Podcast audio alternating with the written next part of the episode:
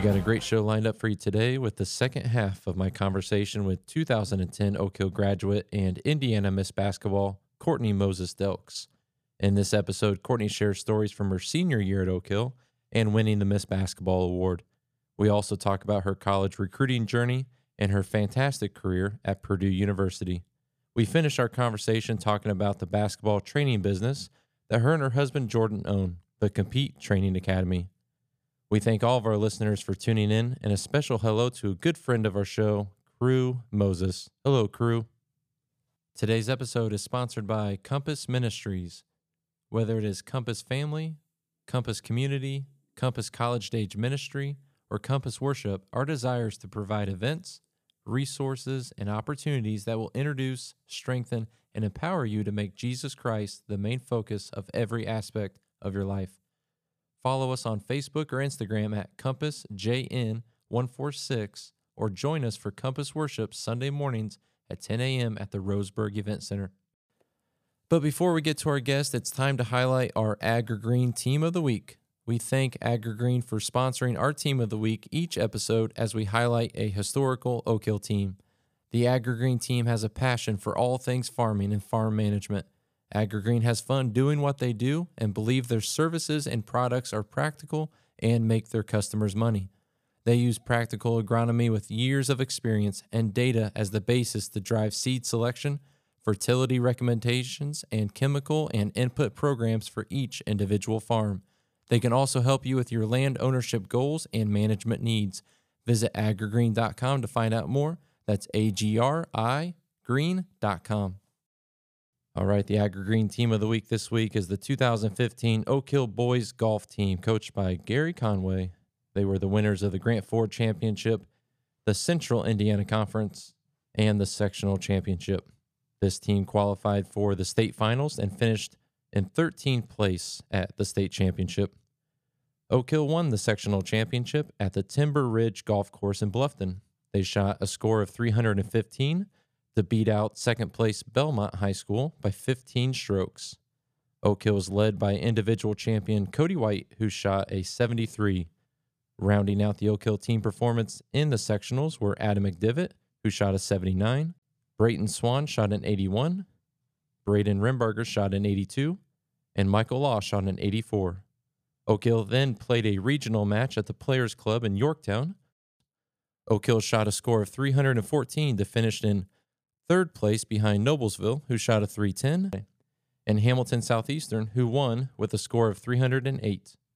Brayton Swan led Oak Hill with a 74 at the regionals. That result qualified Oak Hill for the state championship at Prairie View Golf Club in Carmel. At the state championships, Oak Hill finished in 13th place with a team score of 325 in the first round and 317 in the second round. Westfield edged out Center Grove to win the state championship in that match. Oak Hill was by far the smallest school that qualified for the state finals that year. Leading Oak Hill during the two round state championship meet was Cody White, who finished in 24th place. Brayton Swan finished in 54th. Michael Law finished in 75th place. Adam McDivitt finished in 79th. And Braden Rimbarger finished in 99th place to round out the Oak Hill scoring. That is again your 2015 state qualifying boys golf team. Each episode, our good friends at Milk and Honey Coffee Company are sponsoring a trivia question of the week. The first person to visit Milk and Honey with the correct answer will win a free drink, any size, any flavor. Milk and Honey Coffee Company is a coffee shop serving locally roasted coffee, baked goods, and lots of love. Located in the heart of Converse, Indiana, Milk and Honey is a proud supporter of the Oak Hill community. Stop in to see Bridget Boswell and the crew Monday through Friday from 6:30 a.m. to 2 p.m. and Saturdays from 7 to 10 a.m. Don't forget that the first person to tell the Milk and Honey staff the correct answer of this week's trivia question will receive a drink of their choice, any size and any flavor. Visit Milk and Honey at 202 North Jefferson Street in downtown Converse today. And the milk and honey trivia question of the week this week is Who was the head coach that led Oak Hill girls cross country teams to three straight regional championships from 1990 to 1992? Again, who was the head coach that led the Oak Hill girls cross country teams to three straight regional championships from 1990 to 1992? If you know the answer, stop into Milk and Honey today. The first person there to give the staff the right answer will win a free drink. Sponsoring today's guest portion of the show is Meadowmere Meats. As a local farm and meat supplier to the Grant County area, Meadowmere Meats is proud to offer high quality premium meats to our community. Once you taste the difference, you will understand the value in choosing only Meadowmere Meats to fill your freezer. Visit meadowmeremeats.com to place your order. Once again, that website is meadow, M E R E, meats.com. Visit Meadowmere Meats today. But you weren't done. Mhm. You know, you graduated a lot of talent. A lot of girls graduated after that year, but you still had your senior year ahead of you. So as we keep moving on, that 2010 season, your senior year, you guys went 20 and 4, won the Grant 4, won the CIC. You had 13 wins by over 20 points. You had good uh, regular season competition, but had some losses, more losses than you'd had the previous couple years. You lost to Taylor in overtime during the regular season. You lost to Kokomo, Fort Wayne, Elmhurst. But before we get to that playoff run your senior year, what were some of the minds? What was the mindset? What was some of your feelings going into your senior year after those back-to-back state championship appearances? Yeah, uh, like I said, all your losses prepare you um, and motivate you, and so 60, 58 overtime, boom, on the on the door, you know, taped up again. And so really that that state championship loss really fueled a summer of um, you know, going going into senior year where Miss Basketball's on the table. Um, in my mind, like I, I haven't, you know, I'm not gonna like I'm such a competitor, like nothing's given. And so outside world, everybody I think thought it was like already a done deal kind of, but with me, I'm like, you know, I, I hear people talk like five, you know, five six Sweetser, uh, plays two A. Like there's like I those things, but they just kind of motivate me. And so uh, losing in state uh, really um, the off season that summer, like man, just got after it as a team. Um, that that year, my senior year, really, I think that was a pivotal moment. Um, obviously, you know, being being a leader on some of those other teams and being vocal, but of really having to be a leader and really communicate and be very really vocal. We had a lot of young girls on that, uh, young players on that team that were coming in. Um, and so just really taking them under a wing and, and teaching them and getting them in the gym and like the culture, like this is how we do things so that, cause I knew like, man, we get into tournament runs, like we're relying on some of these, some of these Yeah. girls who haven't had the, the AAU experiences. And so really just, I guess on that coaching and that motivating, um, I knew I was taking care of what I needed to do of training and, and being prepared, but really, you know, be a coach and a leader on that team. Um, and I talked a lot uh, with Coach Law during that time. I remember the senior year, it's like where you take credits and escrow. And so I was at IWU um, every day shooting in the weight room. Um, I remember reaching out at that point. So my the end of my junior years when I committed to Purdue, so I already knew I was going to college, and so I was really locked in on preparing my body for the college game. So I really was. I played soccer that year. I did not run track that year. Um, so like during basketball, uh, I spent a lot of time, you know, preparing, watching, and wanting to be the best at Oak Hill, but also you know, preparing for that next next stage because in reality, like you go from so you finish your basketball career in February. Well, that June, you're starting college. Right. Like you're starting training and you're doing things, and then that May was the Indian All Star stuff. So like, mm. boom, you're right into it. So Yeah, you had a Division Yeah. One mindset. Yeah, so divi- I guess year. Division One mindset Yeah. um, going into that, and remember reaching out to the strength conditioning coach at Purdue and getting like their weight training program and conditioning stuff, and um, and and starting to do that. Talking with Coach Osmond Hay uh, during weightlifting. So all of our um, te- so our team seventh period. So this is all from I mean freshman year. We all all the basketball girls we all lifted together right before like seventh period lifting, and then we go into practice, which was which was great Yeah. for for all those teams. So um, so yeah, so that was kind of I know it's kind of but like that's senior year was like one of those. Uh, let's go, you know, work to do and finish, but just also a very preparation year. Yeah, you were on a mission. You had Yeah. to be, and because you graduated so much talent from the year before, you had to be more aggressive. You know, the year Mhm. before you averaged 18 points a game. Your sophomore year, you averaged 15 points a game. Senior year, you had to put up a lot more shots. You had to be Mm-hmm. Yep. the go-to. Which any shot you shot was probably high efficiency, so that's a good strategy. You averaged 31.7 points a game to lead the state of Indiana, becoming the second Oak Hill athlete to lead the state in scoring in basketball after Jared Odell did his junior year. You guys had a really good year. Again, you went 20 and 4, won the Grant 4, won the CIC, 13 wins by over 20 points. And then you got to the playoffs and coming off back to back state championship appearances going into your senior year. And in the playoffs, you started sectionals by beating Sheridan by 40.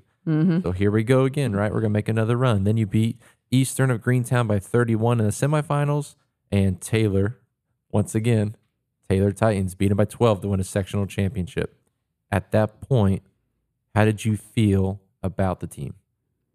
uh, to at that point the team. So um, that team was really, I'd say our offense was sitting around kind of uh, Ashley Pickering, six four or five, forget what she six four or five.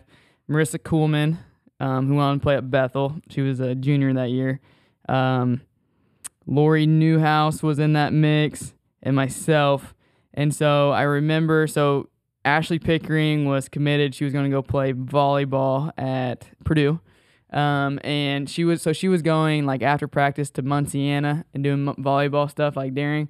So I remember at sectional, I remember pick Ashley's back was like, she had some like stuff going on with her back. And I was thinking, okay, going into regional, like, like with, without, without Ashley Pickering, six five, like we like we needed her rebounding, we needed her um her offensive, her mindset, her mentality, and she her body was just kind of wore down. Um, and so I remember thinking this could be interesting. I, wasn't I wasn't gonna let the the team know that, Right. but in my mind I'm thinking, okay, this is like there was a like an added like this is not we need her. Yeah. Uh, we need we need her healthy. Um, it, and so going into regional, that's I was like, we have we're, we're gonna have to.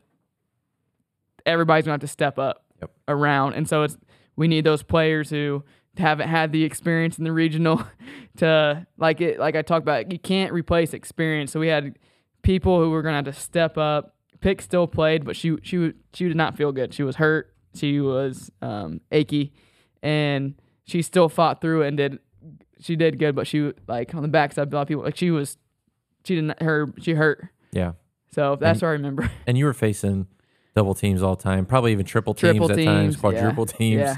Uh, just so much attention Yep. on you. So you, yeah, you had to have teammates. yeah, so I up. was just thinking everybody's got to step up. Yeah. So like the preparation of like I said of being stepping into that leader and like helping these these young players. Hey, this is you know getting in the gym, getting in their reps in because I knew that there was going to come a time where we were going to need them Yep. to step up big, and it was the regional was Yeah. where we we I we needed and and and they and they they they did they did they came they they showed up they and I remember like they were all just locked in and, and ready to go. hey, Mama's going to get quadruple teamed here today. I need you guys to help out. So, well, you guys faced a familiar foe in the regional, Fort Wayne Bishop Luers, Mm-hmm. who at their schedule is loaded every year. So they are competition ready Mm-hmm. every single year that they come into the playoffs.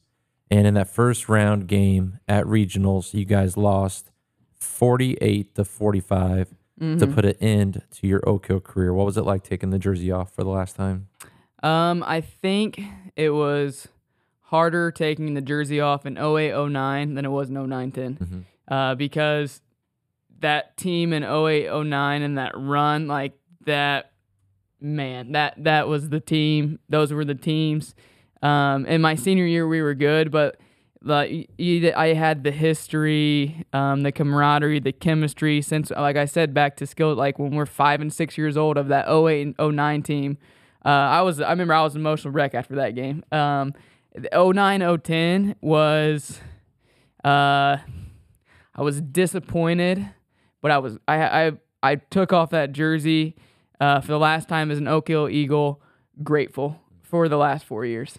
Um, and I knew that I put everything out there, um, had um, to become the best player, and I knew that the trajectory in those four years of Oak Hill girls basketball how it affected the community, how it transpo like it was I was grateful to take it off and I was excited about the future. Yeah. Um and so it that that's really I think it was harder in 08 09 taking it off for the last time than 09 10 of just the you know I was looking forward to not that I was checked out uh, by any means but I was looking forward to this next you know excitement of um, the Miss Basketball race, Indian All Stars, and getting to Purdue and and and playing um, Big Ten basketball. Yeah, you had so much in front of you, but as you look in that rearview mirror in that moment, uh, just as you reflect the Oak Hill community support, what did that mean to you during your, I mean, not just four years, but even as a youngster, it seemed like Mhm. you were in the paper all the time.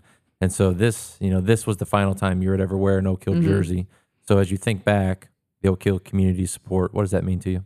Um, the Oak Hill community, uh, I mean, from the teachers growing up, uh, I can go through every single year and tell you who my teacher was, uh, the experiences, um, just the the community and the I think the values that the community instilled um, into us in, um, in terms of hard work and character and respect and um, just the encouragement. Like very when i think of growing up in oak hill and the community like it was such a positive atmosphere. Mhm. there was it was the energy was contagious. It was um and and like i said energy fuels energy. And so this pot this it was just so positive. I'm so thankful for the culture um it was like you know like one big family like you know that somebody in the Oak community is going to is going to stand up for you Yeah. if you you know and just the I think the biggest thing is the Oak Hill community cared more. I really felt cared more for um, in terms of a person than a athlete. Yeah. Like you know the you know how is your soul set versus hey you're doing this this and this. It wasn't. It was like they cared about my soul, um, and you know in terms of faith and believing in God and and you know Jesus and I can't explain like all the cards and the thing and just encouragement. Like I'm so thankful. I I can't. Yeah. It's hard to wrap it all around, but it was just a a positive culture um, that was focused on eternal things, not earthly things. Yeah, I love that. And you're such a good example for Jesus' love out there. And I think what people loved about you so much, Courtney, is that, you know, on this big stage that Indiana high school basketball is, you represented us, right? You represented the Oak Hill community and you did so, so well. And everybody was so proud that you were the one out there representing Oak Hill. And I know so many people traveled to watch all your games, didn't miss a game over your four years. A lot of those same people went to a lot of your Purdue games, maybe Mhm. long distance to West Lafayette to watch you play those four years. So a couple more things happened before you did graduate high school. We talked about it. The Indiana Miss Basketball. Mm-hmm. When did you know that you were? Um, well, you kind of knew your senior year you were going to Yep. be a finalist, but when did you know that hey, this might happen? And what was it like when you got that call? Um, I found out before spring break that year, um, and I remember going down, so getting the call, um, it, and like for anybody who's like won a championship or won an award, like when it comes, it's not like this big like firework moment. It's just like what floods back is all of the the blood, sweat, and tears that went into that moment. So like the process of getting to that point and that being a goal, and it's like it was man how do i explain? Like be, becoming miss basketball like it was one of those things that like i set out to be that when i i think i maybe in seventh fifth i forget when i wrote down that goal. But in my mind i had been preparing and i had been miss basketball like mentally uh, since that time. And so when it happens it's almost like you've already been in this mental framework like when you're out on the on the be- on the court and you're doing I'm doing these workouts and there's nobody watching like I'm coming from the pl- plane of I'm Miss Basketball. And I'm, a D1 pl- like you you have to get into this mental framework. So when it happens it's like in your mind you've already it's already happened. And so when that actually happens in reality it's just reality catching up with what already mentally has went on for years I guess is the best way to explain it and so when I got it it was like cool I remember like uh so we were on a cruise so like you know have no service everybody so when we get back I remember coming home from the airport, like fell asleep. I think I had like what are those little like pillows? Everybody had like snuggle pillow things, um, like drooling. And I remember like my parents waking me up, and there was all these people at Chisholm Corner, fire trucks, family, community, the community showing out again. And I got to get up in the fire truck, and they took. So I went through. So normally, like when we went sectional, regional, semi-state, it would, the fire trucks would take us, you know, Yep. do the parade through all the towns. You meet at championship. So this- championship corner Yeah, first. championship corner. So Yeah. this is a di- like it was a different like normally it's a team atmosphere. So like to to get a solo fire truck ride and like everybody was coming out to the street like small town Hoosiers, Indiana, you can't make this stuff out. Like that was the that was like the mo- that was joyful of, of celebrating with everybody else. Mhm. Because when when it, when you get the call it's like yeah, like mentally, Yeah. yeah, that's already.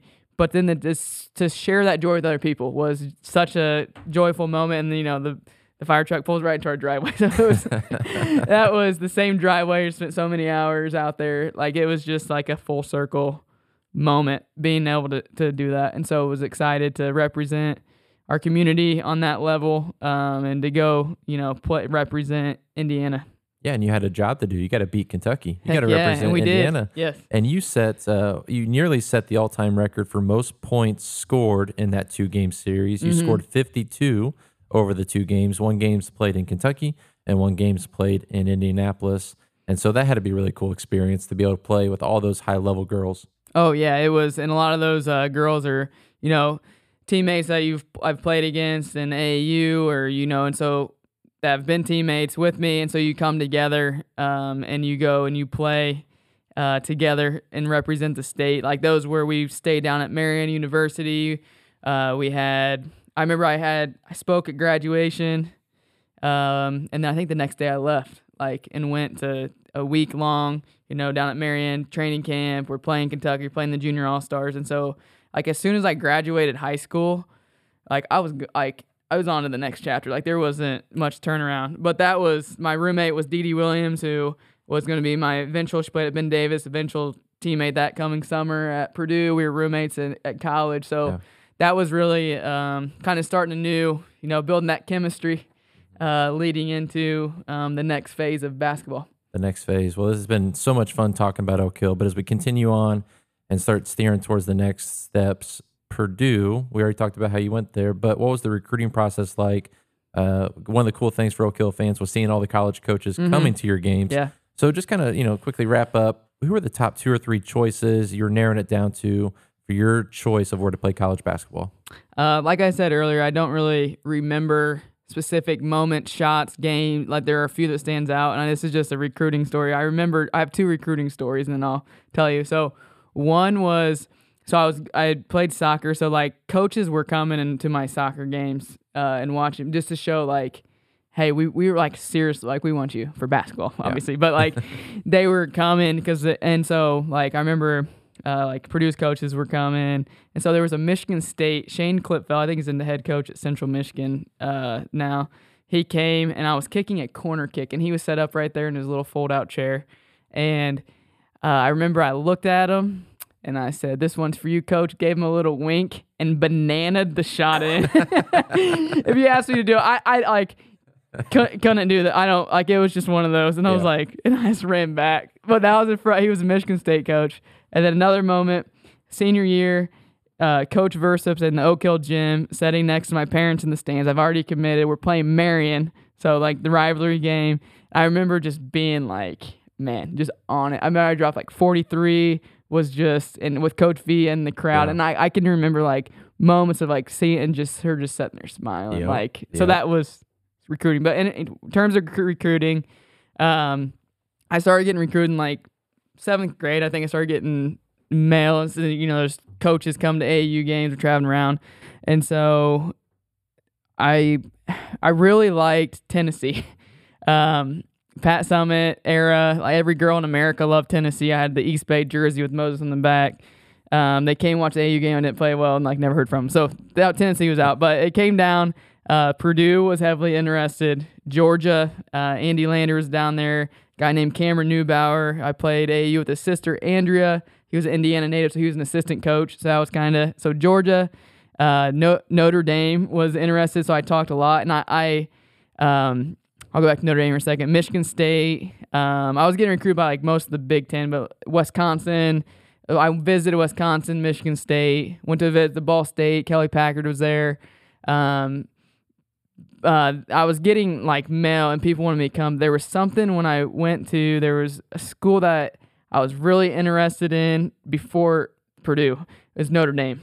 Um, and going up to the foot like that, I would watch Notre Dame football, which you would appreciate. Like Saturday, like I was, I was locked in on Notre Dame and Skylar Diggins, we talked about, um, still plays in WNBA now. She was from South Bend. When she made the decision to go to Notre Dame, they called and said, "Hey, you bet, uh, the coach that was recruiting me, hey, uh, we're not going to offer you. You need to go some like look somewhere else. It's going to be pretty much a Skylar show." and so I appreciate it. So And it was. um, yeah, and so all that the other Purdue, like I went to Purdue, I went to their elite. I had been at Notre Dame elite camp, Purdue elite camp, and so I then I really locked in on Purdue. But I was going to probably if Notre Dame would have offered me, I think I would have went to Notre Dame. Um, that's not the way it worked out, and I am so thankful that it worked out. Like everything works out.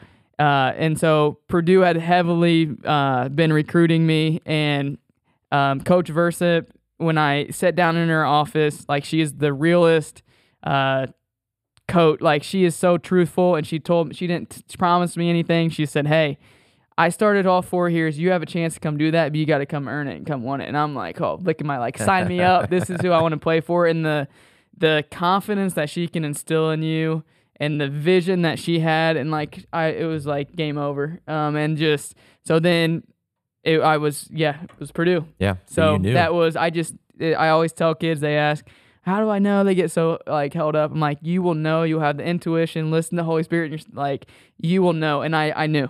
I just knew. So that was that was the journey. It, it, it, it uh, like it came down between.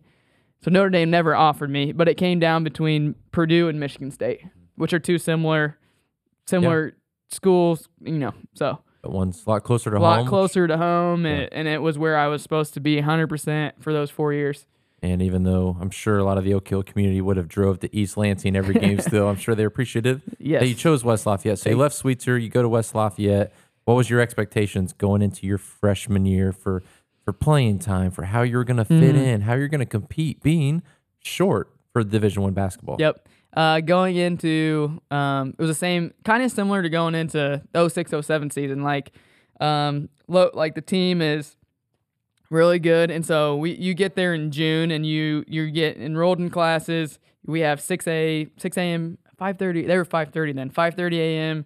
morning sessions, weights, conditioning. We're playing pickup. Uh, basketball you're in your work like it is june june of 2010 boom here we go and so one of uh, the thing like just being an athlete like when it comes to the conditioning and the strength and all that stuff like i absolutely love it to this day i still i get jacked you can probably hear it in my voice like i absolutely love the process and so that portion of it i was able to go in and really you know that's just what i love to do um, i would we ate we practiced at 5.30 so i would set I remember the nutrition um, dietitian like gave us a paper on like how you should fuel before practice and what how what time you should eat, what you should eat. So I would set an alarm for two hours before. So three thirty, I'd have a peanut butter honey sandwich in a Ziploc baggie sitting on my nightstand. I literally like my alarm go off. I'd eat some like half. I'd nibble that sandwich, so I was fueled up, carbs ready to go, and then I would you know go into workouts. But that's how like serious I was about that stuff.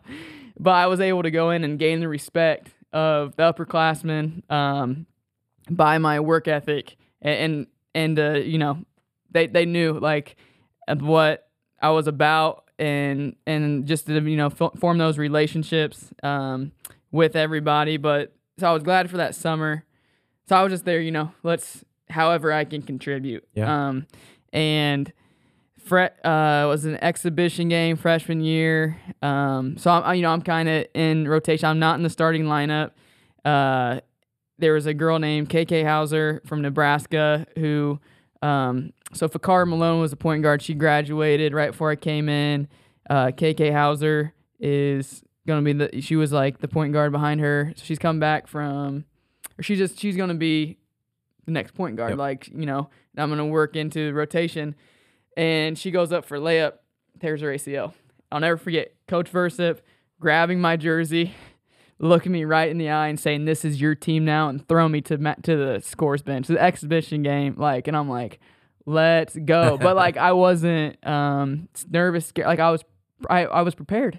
I like, it, let's go. Yeah. And so, as a freshman, you're you know trying to learn all the plays. Like, you have upperclassmen. Like, that is, that is a lot of stress on on a like you're going to class. I remember I was in I'm in biology and anatomy with all these like nursing students and doctors, and you're taking classes and you're traveling and it's all new. Like I wish then, and I'm not putting a plug in for, but like I had somebody mindset wise, because but you can't learn anything what experience. You got to just go through it. Yeah. So the same. I was watching the Purdue game last night. Braden Smith looks like a different kid, and it's because he went through the experiences last year. He's a different player this year, and it was, as he should be as a sophomore. Yeah. So your freshman year, but I just got thrown into it.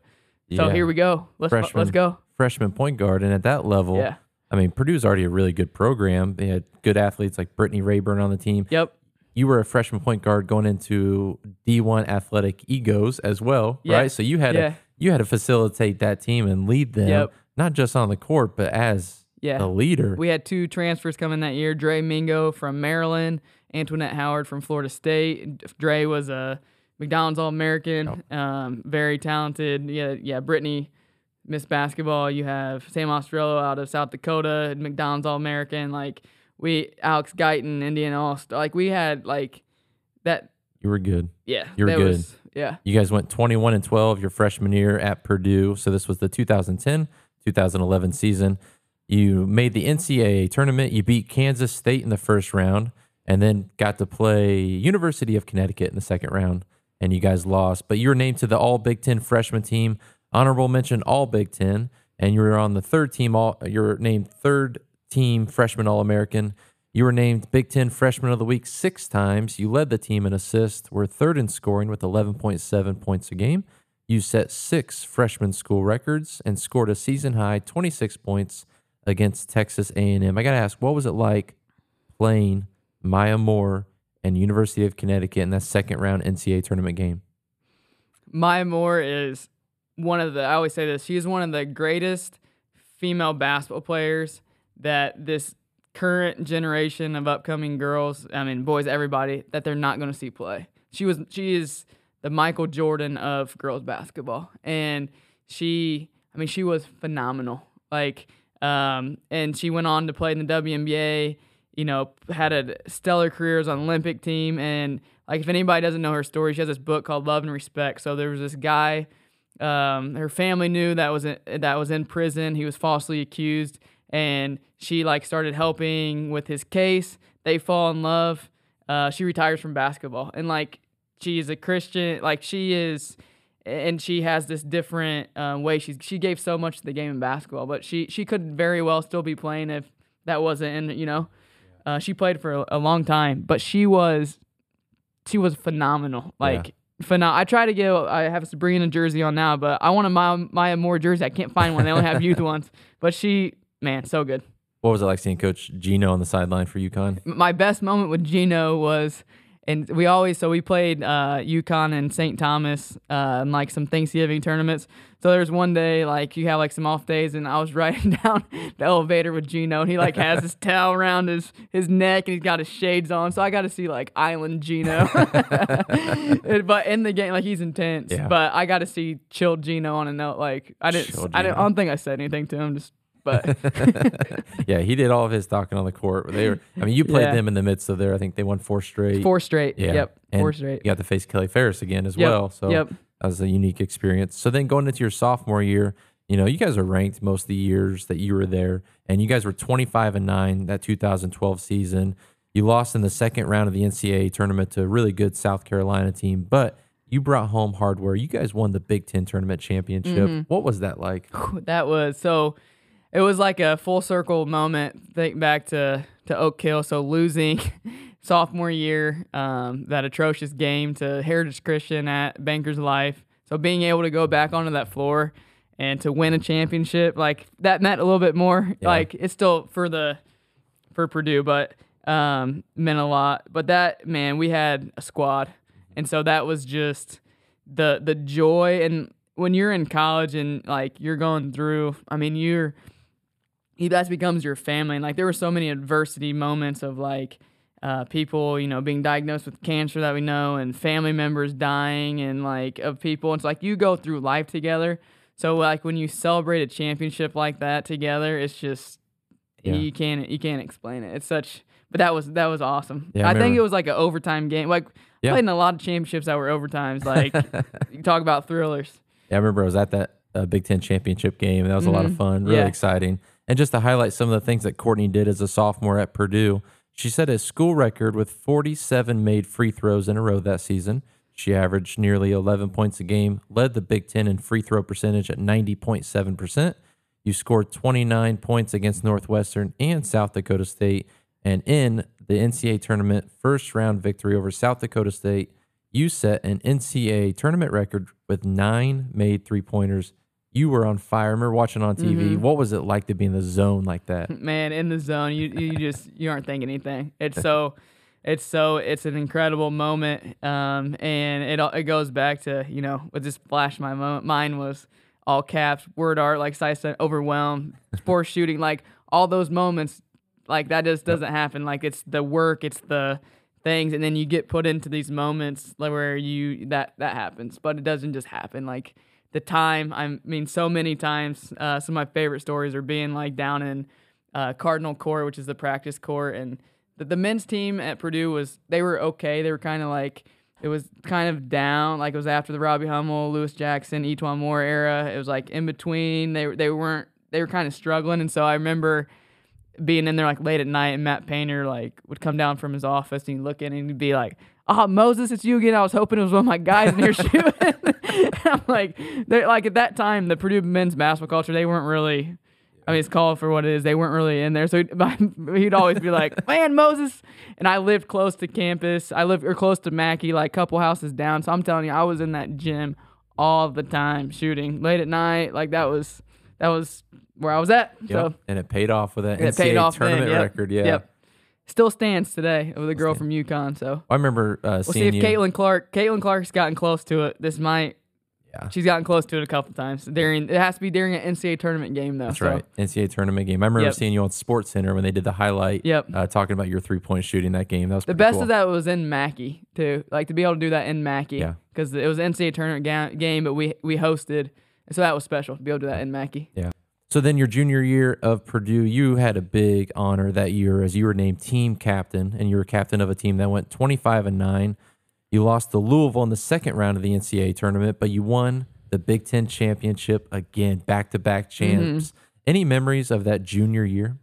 uh, being able to go back to back Big Ten championships, anytime you can repeat in anything, like I said earlier, about like the semi states in high school, is special. And so um, that was back to back. I remember, man, just celebrating. And it was that same group of that we, so we got to do it together twice. We didn't have any seniors uh, that sophomore year when we won it. So the next year to be able to repeat it, it's like we, and that group, like we worked so hard during the off season, and so like our practices, man, they were we had practice guys. They were we got after it. So to be able to be rewarded and to get those championships, and we came so close those years to winning regular season championships. We were always battling it out with Penn State, um, which where Alex Bentley went to play at Ben Davis, but we were always battling it out. Penn State was normally um, they I think they won um, quite a few regular seasons that those four years, but to win the the championship and head Yeah. into to the March Madness time, man, those were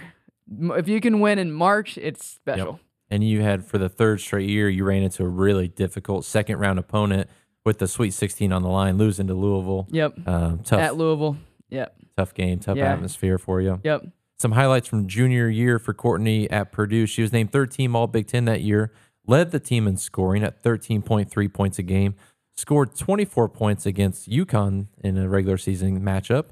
You played a Purdue record 50 minutes in a triple overtime win against Ohio State, where you scored 24 points. How tired were you after playing 50 minutes? uh endurance and like running I, I mean track, cross country, soccer. Like I thrived on it. Yeah. But basketball is different. I mean, you're sliding, you're jumping.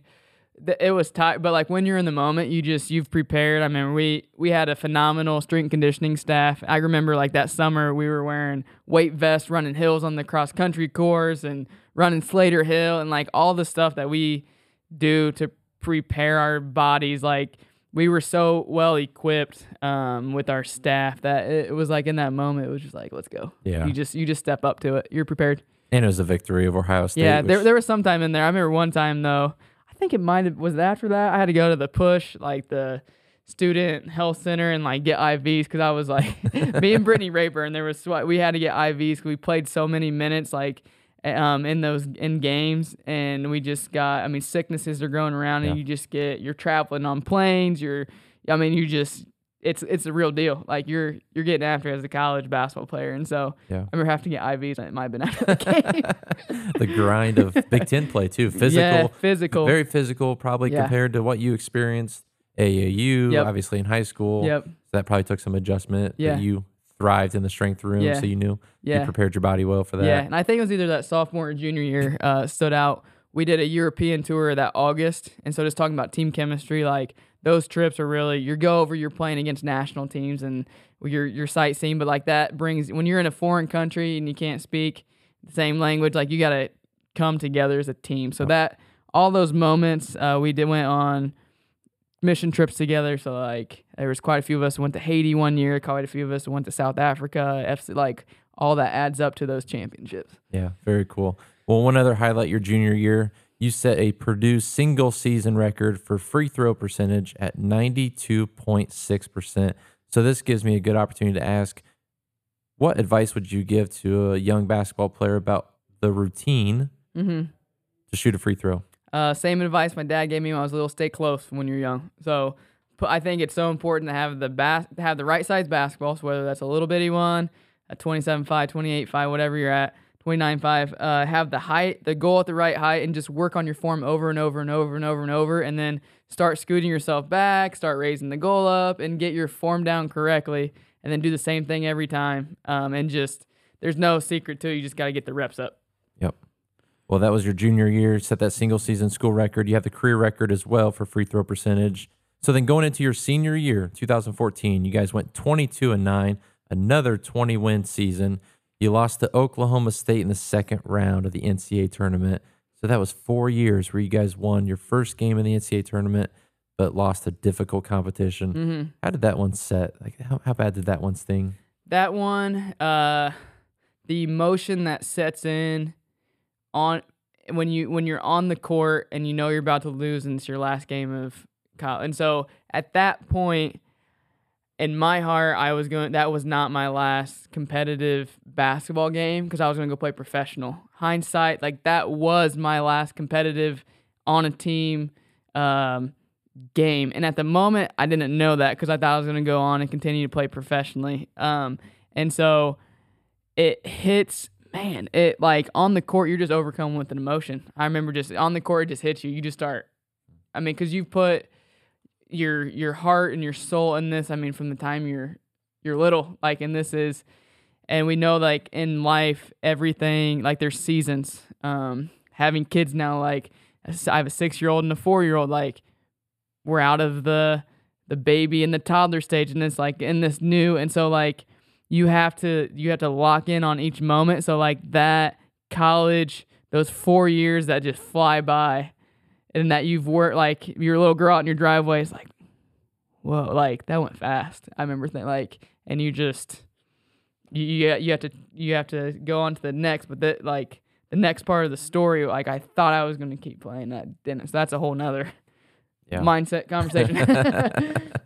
Well, you had a great senior year personally. You were named first team All Big Ten. You averaged 15.5 points t- uh, per game. You were named to the WBCA Allstate Good Works team, which was Mhm. pretty cool honor Yep. for you. What was that about? Uh, so that award is given to um, just a few um, athletes, girls basketball players who have really given back in their communities during of where their colleges are during their done like charitable work. And so there were a couple of like organizations that I helped kind of start. So one of them was called Boilermaker Wish, which was kind of like a spinoff of Make a Wish, but it was for Boilermaker Wish. So um, a kid who was uh, you know sick, had a sickness, or had wanted to meet a certain Purdue athlete. Uh, could put in a wish and then we would make it happen if they want to come. So we had kids, you know, that came to practices and met Purdue basketball players or football players, or we had people that went and visited them at the hospital. So me and a couple other people, kind of, um, a couple other my other athlete friends, we uh, kind of did that. So Yeah, and then cool. kind of going uh, to on the mission trips with FCA to Haiti and to South Africa. So just being out and and giving giving back. So Yeah, you were well Yeah. known for giving back, not only at, at Oak Hill, but then at Purdue with your involvement in those things. And then you wrapped up your Purdue career as the all time leading three point shooter in school history. You're number eight all time in points with 1,674. You shot an all time Purdue best 90.6% from the free throw line, which is also second best all time in the Big Ten. And you have played 4,024 career minutes for the Purdue Boilermakers, which is seventh most in school history. Kind of wrap up final thoughts with your memories of Purdue, what it meant to you to be a Boilermaker and play for Coach Versyp. Life changing. Uh, being a when you are play at Purdue and just the the culture, um, the environment, the um, coach Versyp was such a, a player's coach, like it calls. So like I was in go up to their office and just like hang and just talk life. Like it wasn't always about basketball. But she was such she helped me um, become such a great basketball player, um, just breaking down film, and she was such a teacher and also such a motivator. Where I, you know, I think back to times just being in her office. She said, "Hey, there's gonna be times when you're having the best practice of your life.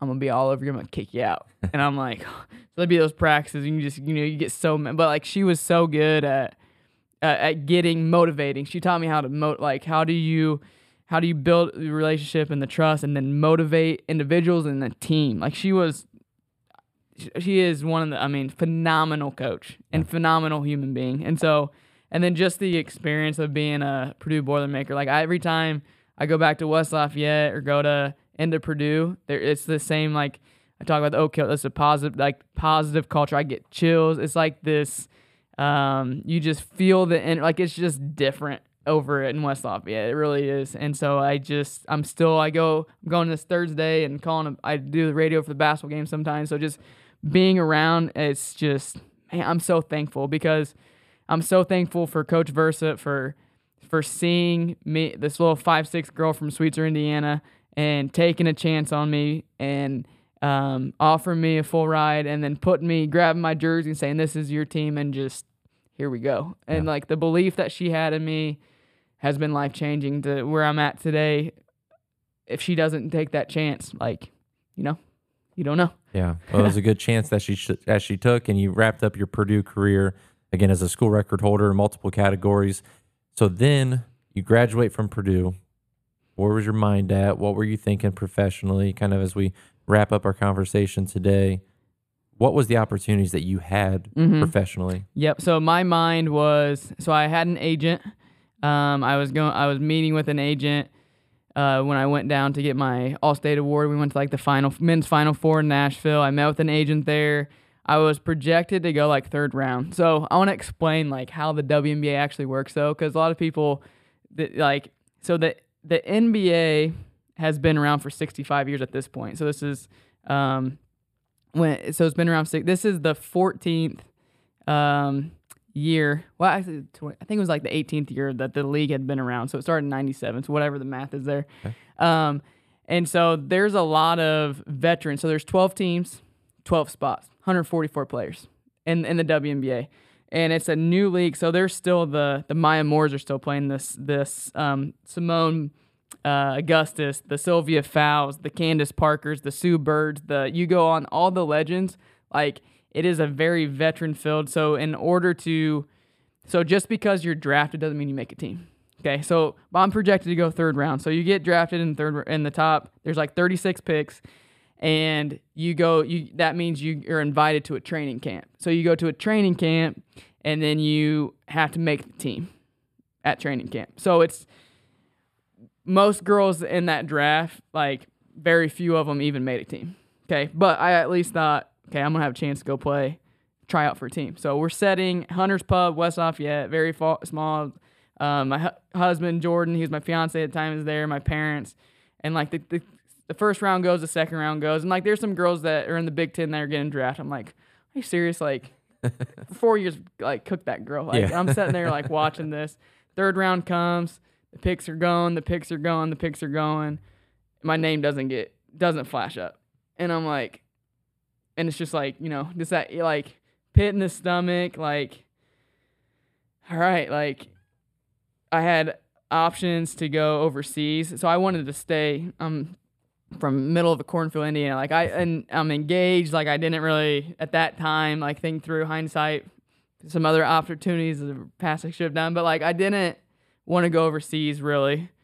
I wanted to play in the WNBA. Like that was the dream. And so I was just like, man. And at that time, not putting a plug in, but I wish I had somebody that was mentoring me that had went ahead that had the experience because just because you don't make a team, if you know somebody, you can get a tryout. So there's a guy, uh, Dan Hughes was a coach of San Antonio Silver Stars.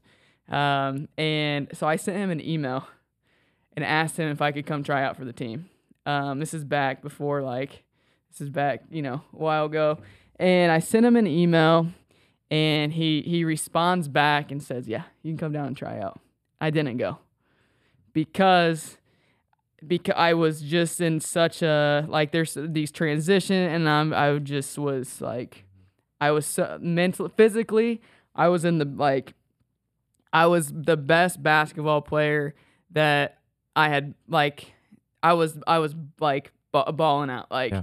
physical shape uh, my shot like everything was on point but mentally there I, I there was a disconnect. And so now that's why I'm so passionate about what I do now because looking back it wasn't anything physical it was a mental block that I had and it was a self like I didn't get and I just didn't know okay he said yeah like go. But I had this there was fear there was self-worth there was all these things that that came to the you know I, I didn't go. And so uh, I didn't go. My dad ended up getting sick. I didn't go overseas. I stayed home. My my brother um, and his wife were having their first kid, my first niece, and like those, there's certain moments that you want to be around for, and like the overseas life, um, especially early on, like in the the women's era, over like it it ain't all like you miss out on a lot. You're trapped like, um, and so yeah, and so that's where playing basketball like that last game of Oklahoma State was where, and I I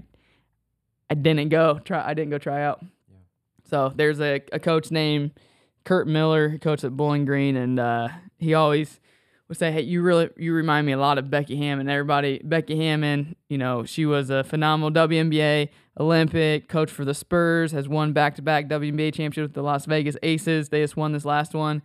She went undrafted in the in the league um, in WNBA, but she went and tried out, and she so like she was shorter. She and so I always am like, man, like Yeah. it's not like everything happens and it, it left this fuel inside of me to be able to continue on but nobody prepares you for those life uh, like in your your mid 20s so that's where it left a fire inside of me but i, but i i just i didn't go Well, you turn that fire into a roaring flame with what you Mhm. guys are doing now. What's really neat is that you know you're somebody you're you don't rest on your athletic accomplishments from high school or college. That's such a small, really is a small part of who you are, mm-hmm given what you're doing now mm-hmm and the impact that you're making for the kingdom today. mm-hmm Cool stuff that you did, yep right? And I know you're proud of the hard work that you Mhm. put into it.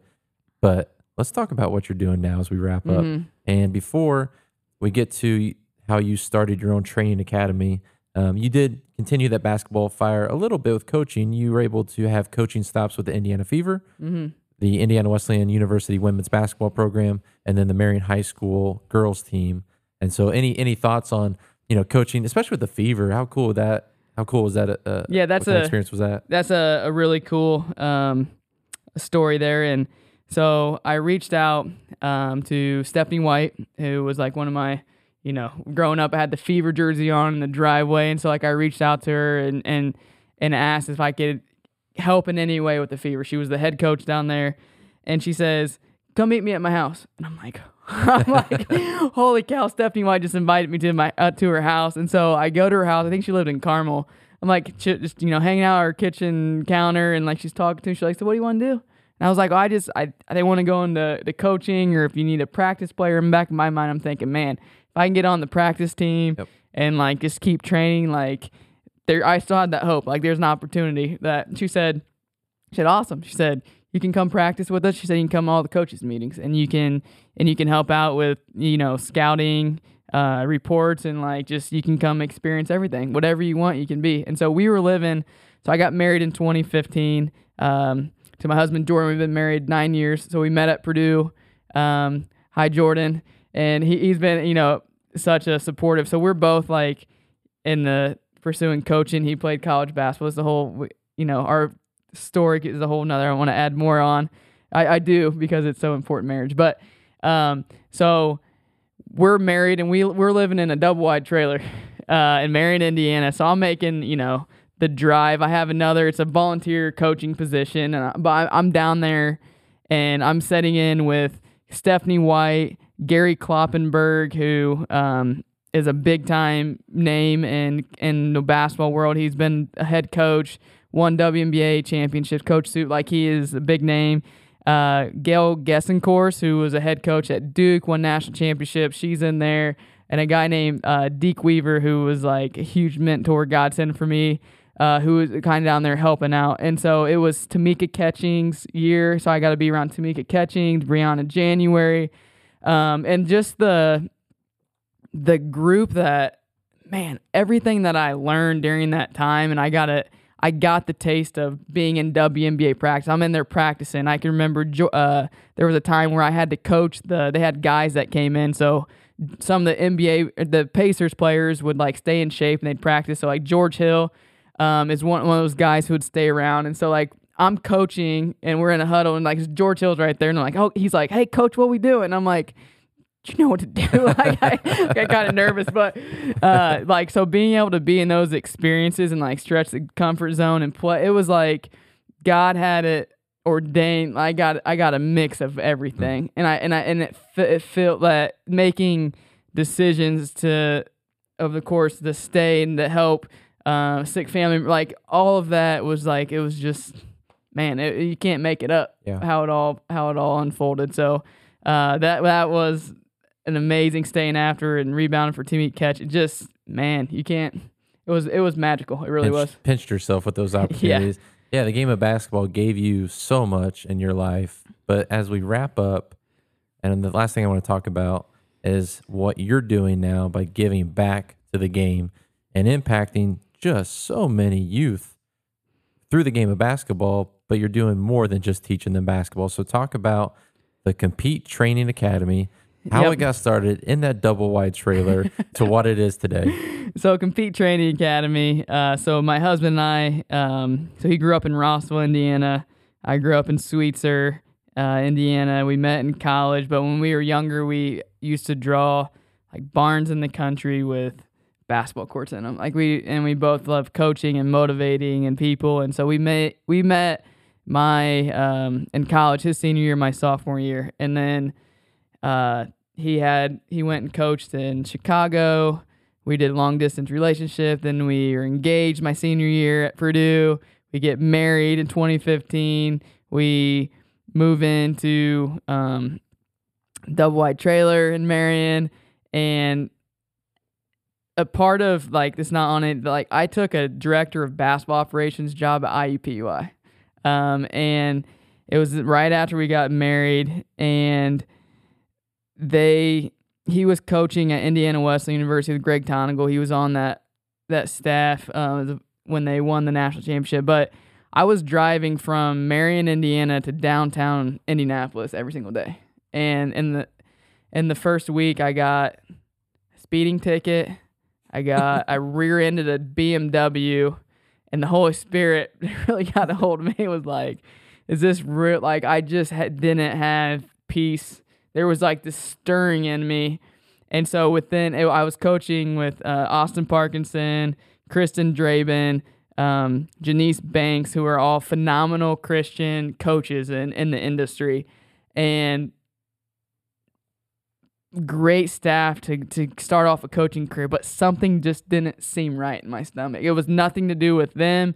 It was nothing to do like when I was driving there. The spirit, the Holy Spirit was speaking to me, and so in the first week or two, I resigned.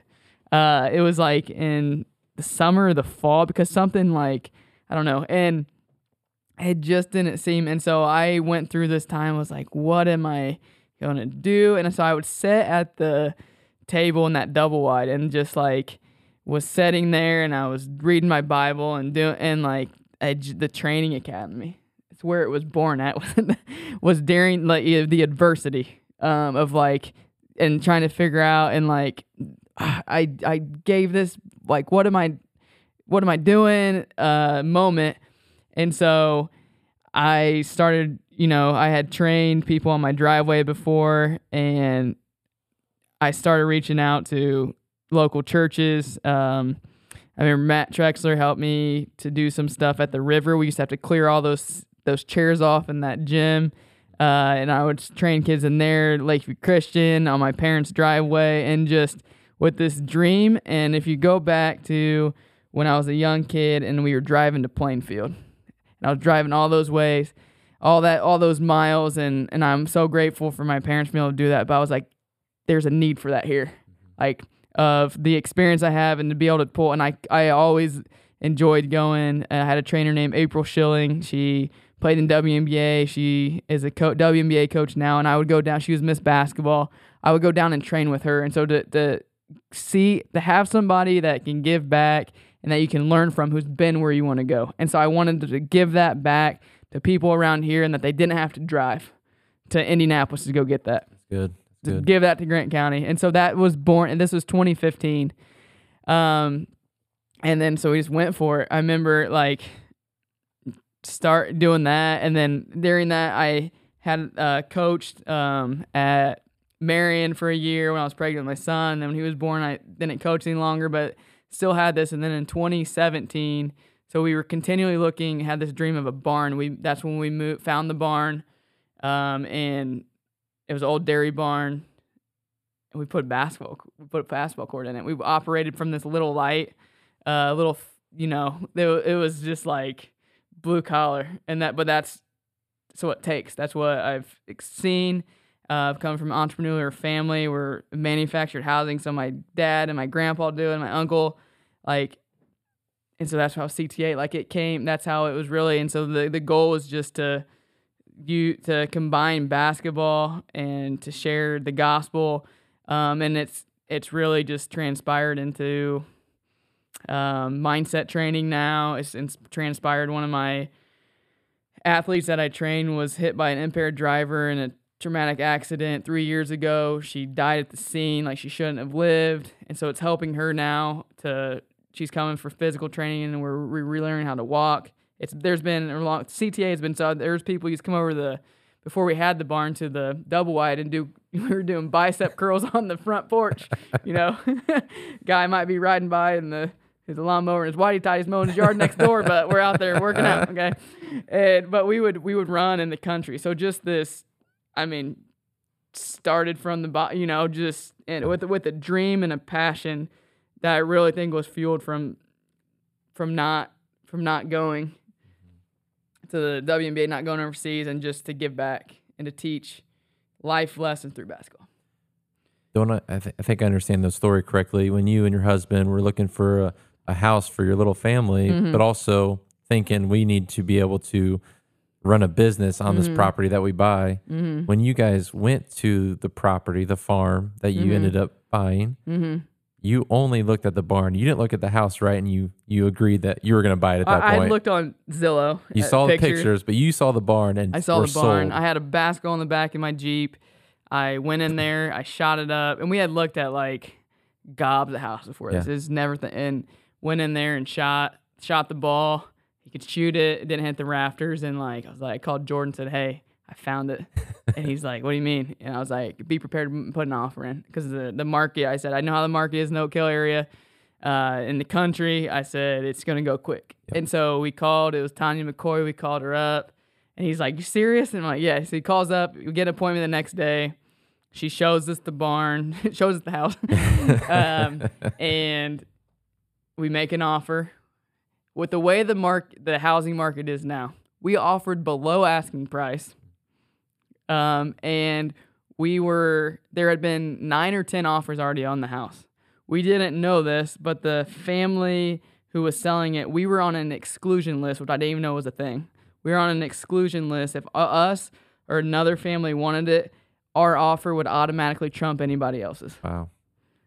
Ordained by God. Yeah. I mean, you can't make this stuff up. And so we we offer below and they accept it and it's like then we start we did we first thing we did was we worked on the barn and we, we did some stuff. We lived with my brother and sister in law during the time we were remodeling the house and like since that time we so we had the old barn we call it the old barn which is like the wood pegged um, half court but we had we had that barn and um, with I think two years ago or year, we built a new barn so because the old barn's not heated so now we have so you now we have a spot we can use during the winter time we don't have to you know go use somewhere somewhere else which we did for a long time like a lot of people see what they see now and they're like but it's been when Jordan was up in Chicago, he was he was doing basketball training up there back in 2012. So it's been a we've had other jobs. Like it's been a journey and a process, and we've loved every minute of it to get to,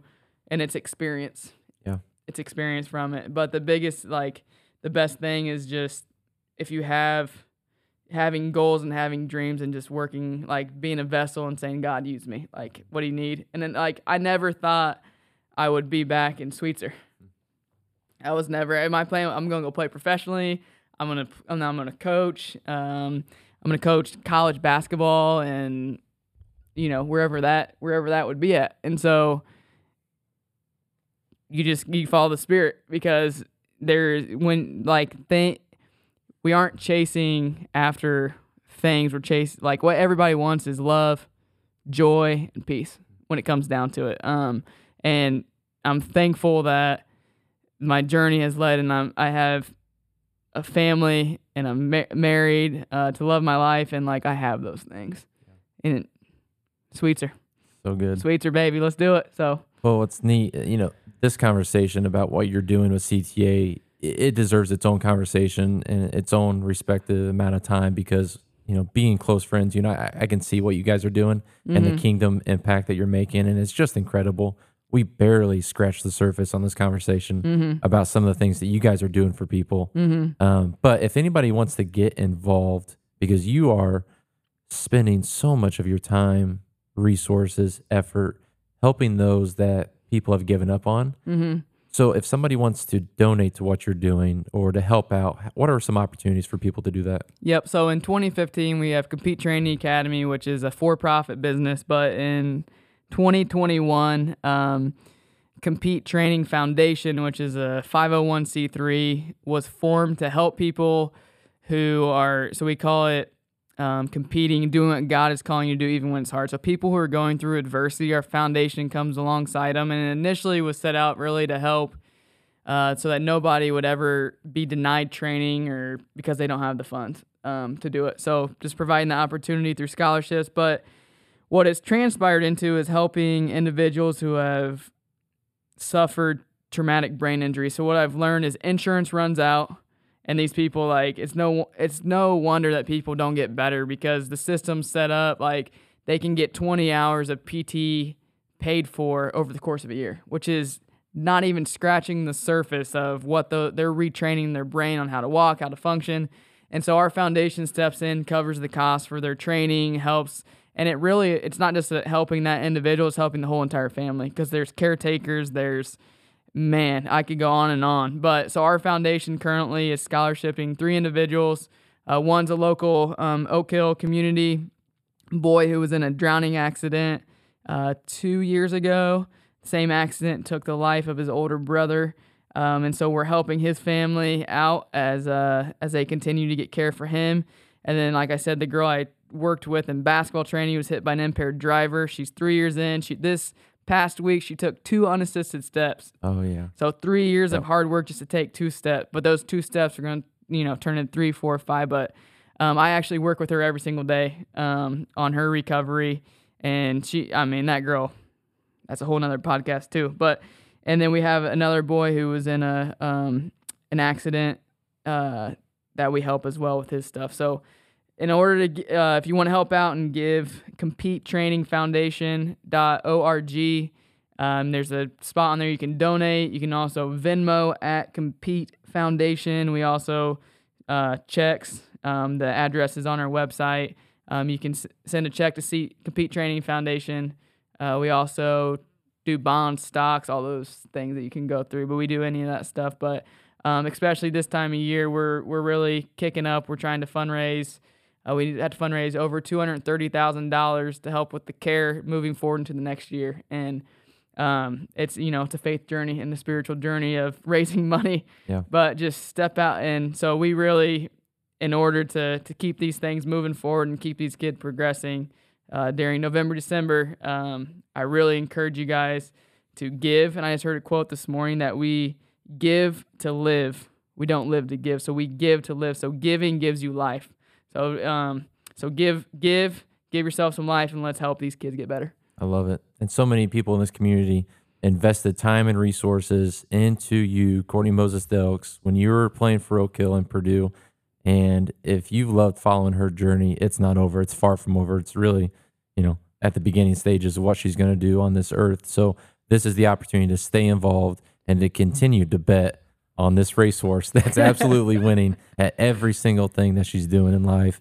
Courtney, thank you so much for spending so much time with me today. This was a fantastic conversation.